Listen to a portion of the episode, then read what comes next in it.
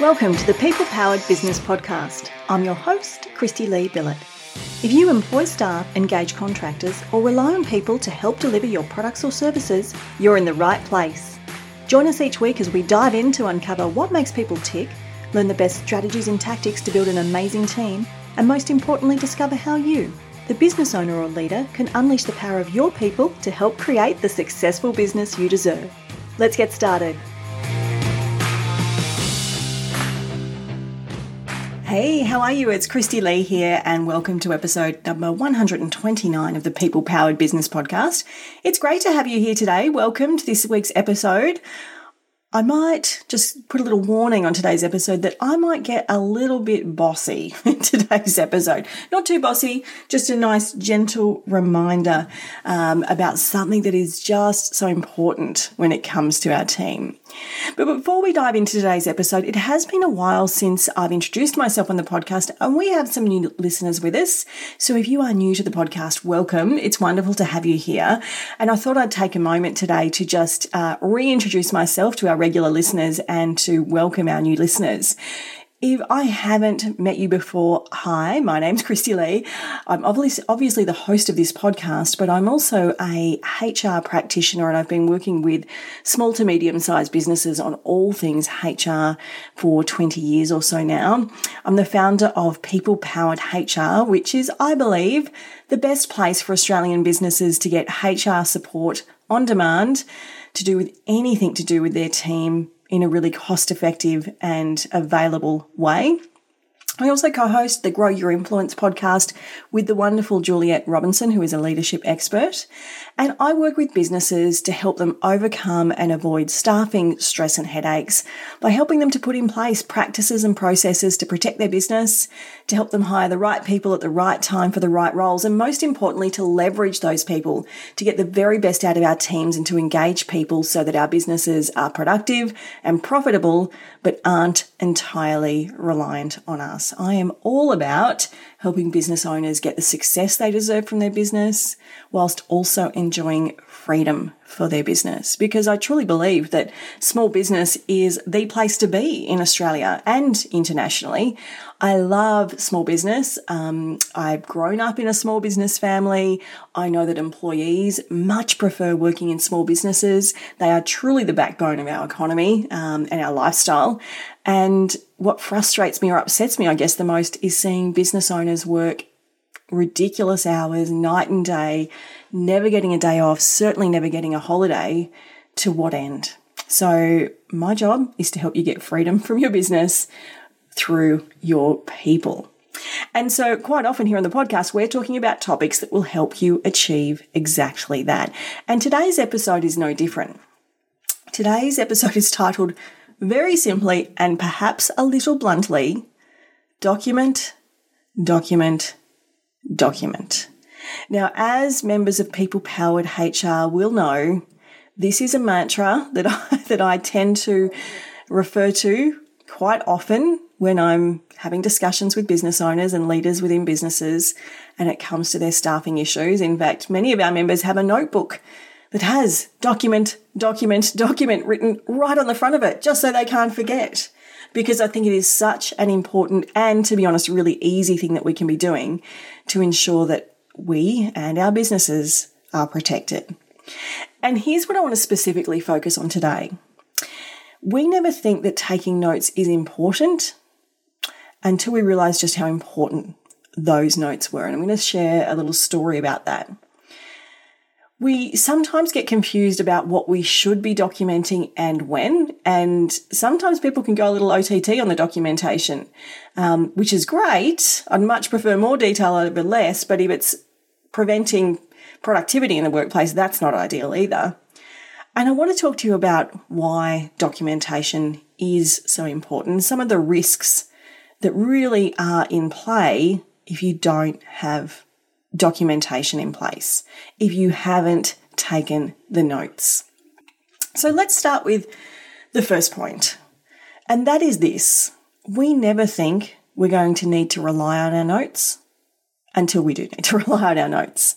Now, I've fallen guilty to this as well, so I'm certainly not immune, and I'm much better at recognizing this now if I think I'm going to remember something, I'm almost certainly not going to remember something.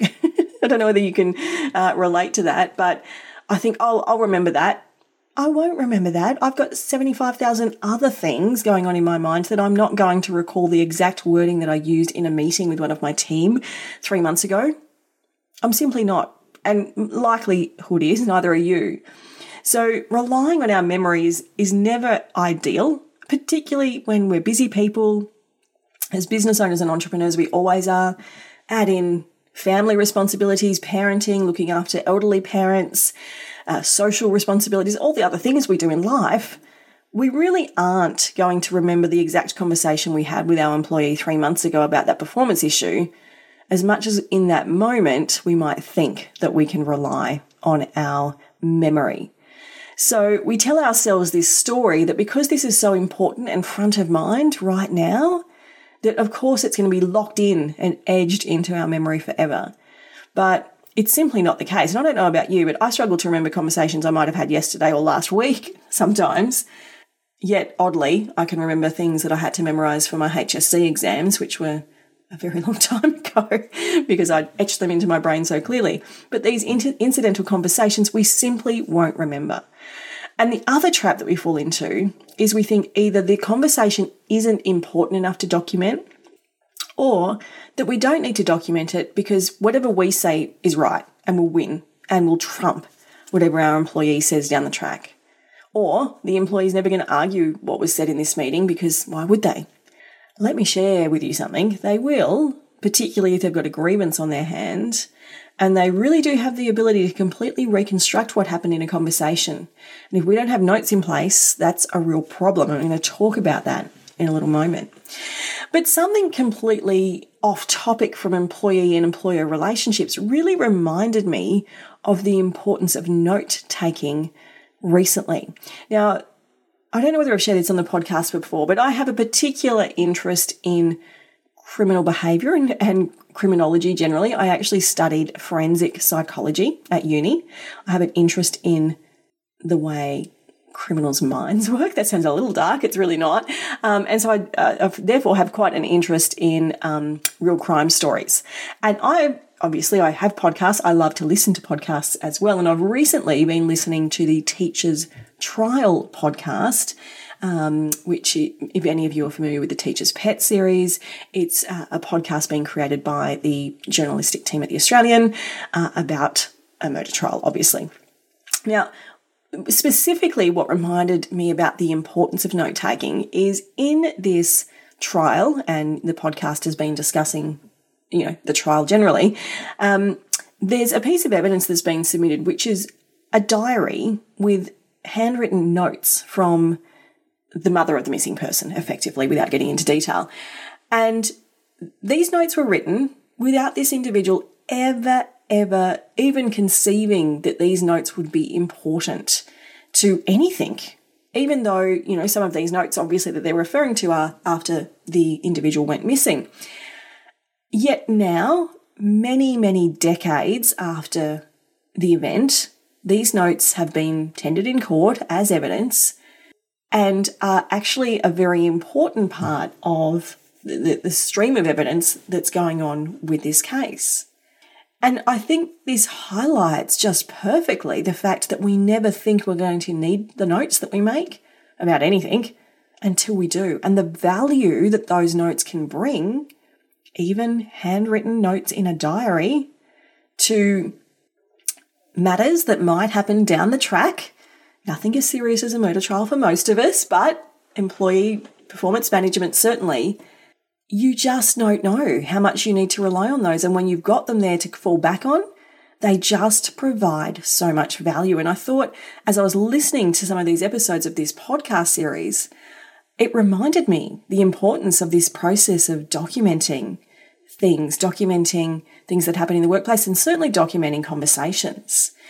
And that really leads me to my next point. What should we be documenting and when do we need to document? Because, like I said at the beginning, I've certainly seen people go a little OTT and have a document for a document for a document, if you know what I mean. And that's not necessary, but we definitely need to be documenting key things that happen in our workplace. Now, from a best practice perspective, you do really want to be documenting your team meetings and absolutely your toolbox talks if you are in an industry sector that, from a workplace health and safety perspective, needs to hold toolbox talks because they are your record that you've trained an employee on a particular procedure, that you've briefed them on a particular policy or a, or a safety risk or a safety issue. And your team meetings, um, similarly, well, those team meetings are a record of discussions that you've had, perhaps about work in progress, which is team meetings often cover those things, but also it might be about a policy update, a procedural update, um, a change that you're trying to make in the workplace.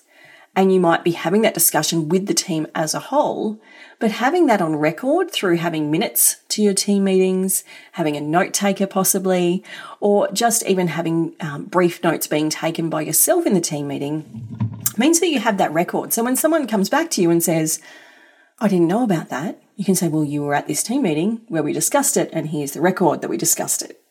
So, team meetings definitely you want to be keeping a record of, even if you're just keeping the minutes um, that were itemized in terms of the topics that were going to be discussed.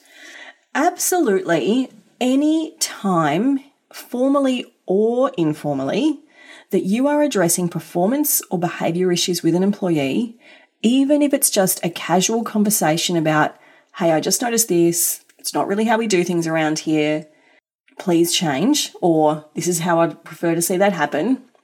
Even if it's a casual conversation at their workstation in the kitchen, but you are discussing anything to do with a performance or behavior issue, take notes, document it, it does not have to be lengthy and it does not have to take you a lot of time. It can be a handwritten note in your diary. It can be a note on the employee file if you've got a HR information system that you're using. It could certainly be a note that you uh, just create and have it saved somewhere for reference. It doesn't matter how you document it, but if you ever discuss something to do with behavior or performance at work, keep a record of it. Now, I will go further to that and say if you are having a formal discussion about behavior or performance at work with an employee, a formal sit down, you definitely want to document that in more detail in writing, and I would be giving the employee a copy of that document, which would detail the discussion points, the agreed outcomes or changes or the resolutions. It would detail any follow up that had been agreed to and the changes that had been agreed to be made. So if you are having an informal discussion, it can be just a little file note. If you are having a formal discussion, then you want it documented in writing in a letter that you're going to give to the employee.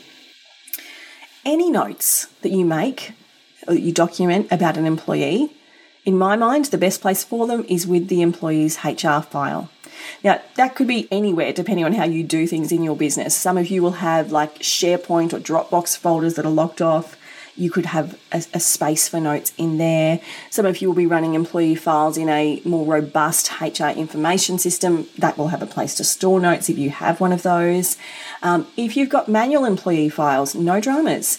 Print out the email, write it handwritten, type it up, and put it in their file. Um, even if your employee files are and not ideally stored in email um, inboxes. Put it in there. Doesn't matter what the how you do it, just create the record. Date the record, make notes of what was discussed, what was agreed to, and what outcomes or changes we're looking to make. And I quite often get asked, do I need to give an employee copies of all of these, um, you know, notes that you might make about them?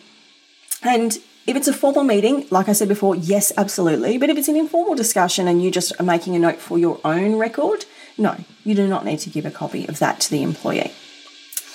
So, why is documenting so important? Why is it something that I bang on about constantly?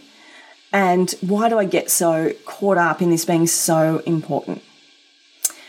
In a nutshell, documenting discussions we have with our employees, particularly around performance and behaviour issues, are a way that we can confirm what agreements have been made and what expectations have been set in that meeting. They can be a real sanity saver for us as leaders. Now, I don't know whether you've had this scenario, I've definitely had it, and I know many of the businesses I work with have it. Is you know, you've had a discussion with an employee Yet things keep going around in circles, and they're kind of giving you this impression that maybe you're going a little crazy, and possibly you, um, maybe you didn't say what you think you said, or you, you're losing the plot and you haven't had that conversation, or you didn't say what you thought you said because they've clearly not understood it, and they're making you feel like you're going a little crazy. Right? Have you ever had that experience? So having these notes is a great sanity saver for you to be able to refer back and say, no, hold on, I definitely did say that. I've written down that I said that.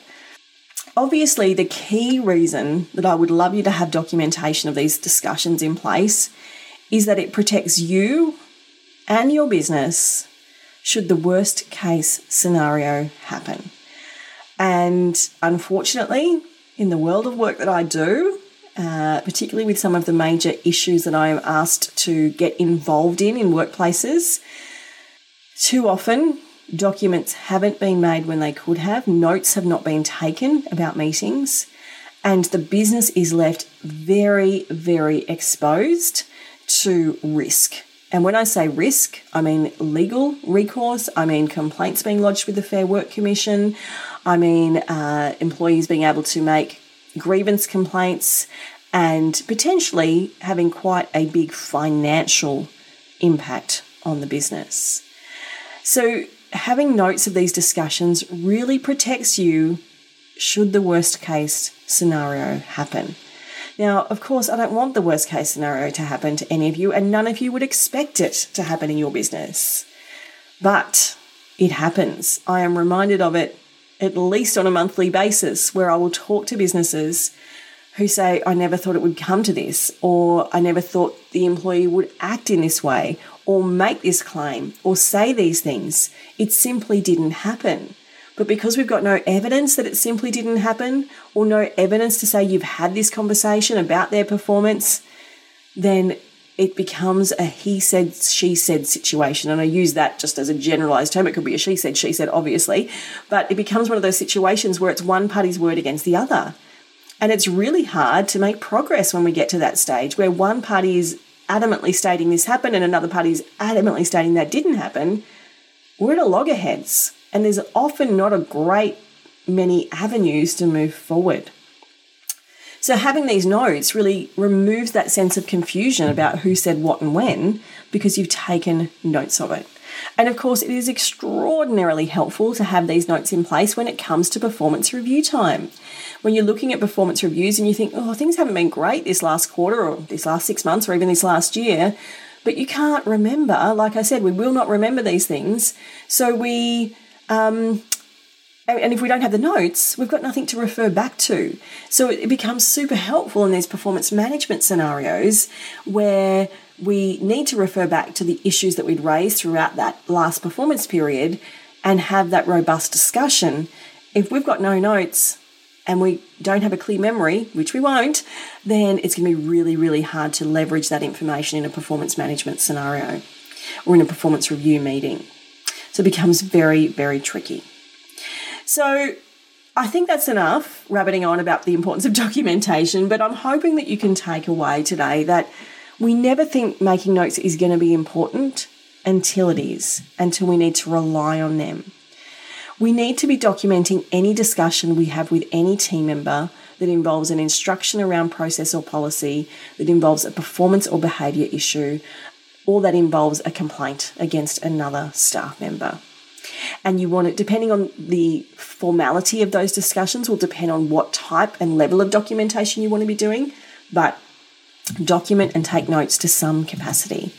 Because when you have those notes in place and you have those documents in place, your business is protected. You, as the responsible person in your business, are protected. Confusion is removed. We have a confirmation of what agreements and commitments were made, and you have a clear way to move forward. So if you don't take documents or notes right now when you have staff discussions, please, please start for your own sake, for your business's sake, for your sanity's sake. It will really be a big headache and time saver for you in the future. Now, before I go today, I have an invitation for you. If you would like to join in a discussion with other business owners and leaders and managers in relation to note taking for your employees or anything else when it comes to your HR, I'd love for you to join us over in our free Facebook group HR support for Australian businesses. You can find us over in Facebook group by searching that term, but the link will be directly in today's show notes. So wherever you're listening to this podcast episode, just click the show notes, click the link, and request to join the group. And I look forward to welcoming you there. That is it for me for this week. This week, I should say. Thank you so much for joining me here on the podcast, and I look forward to chatting to you again next week. Take care.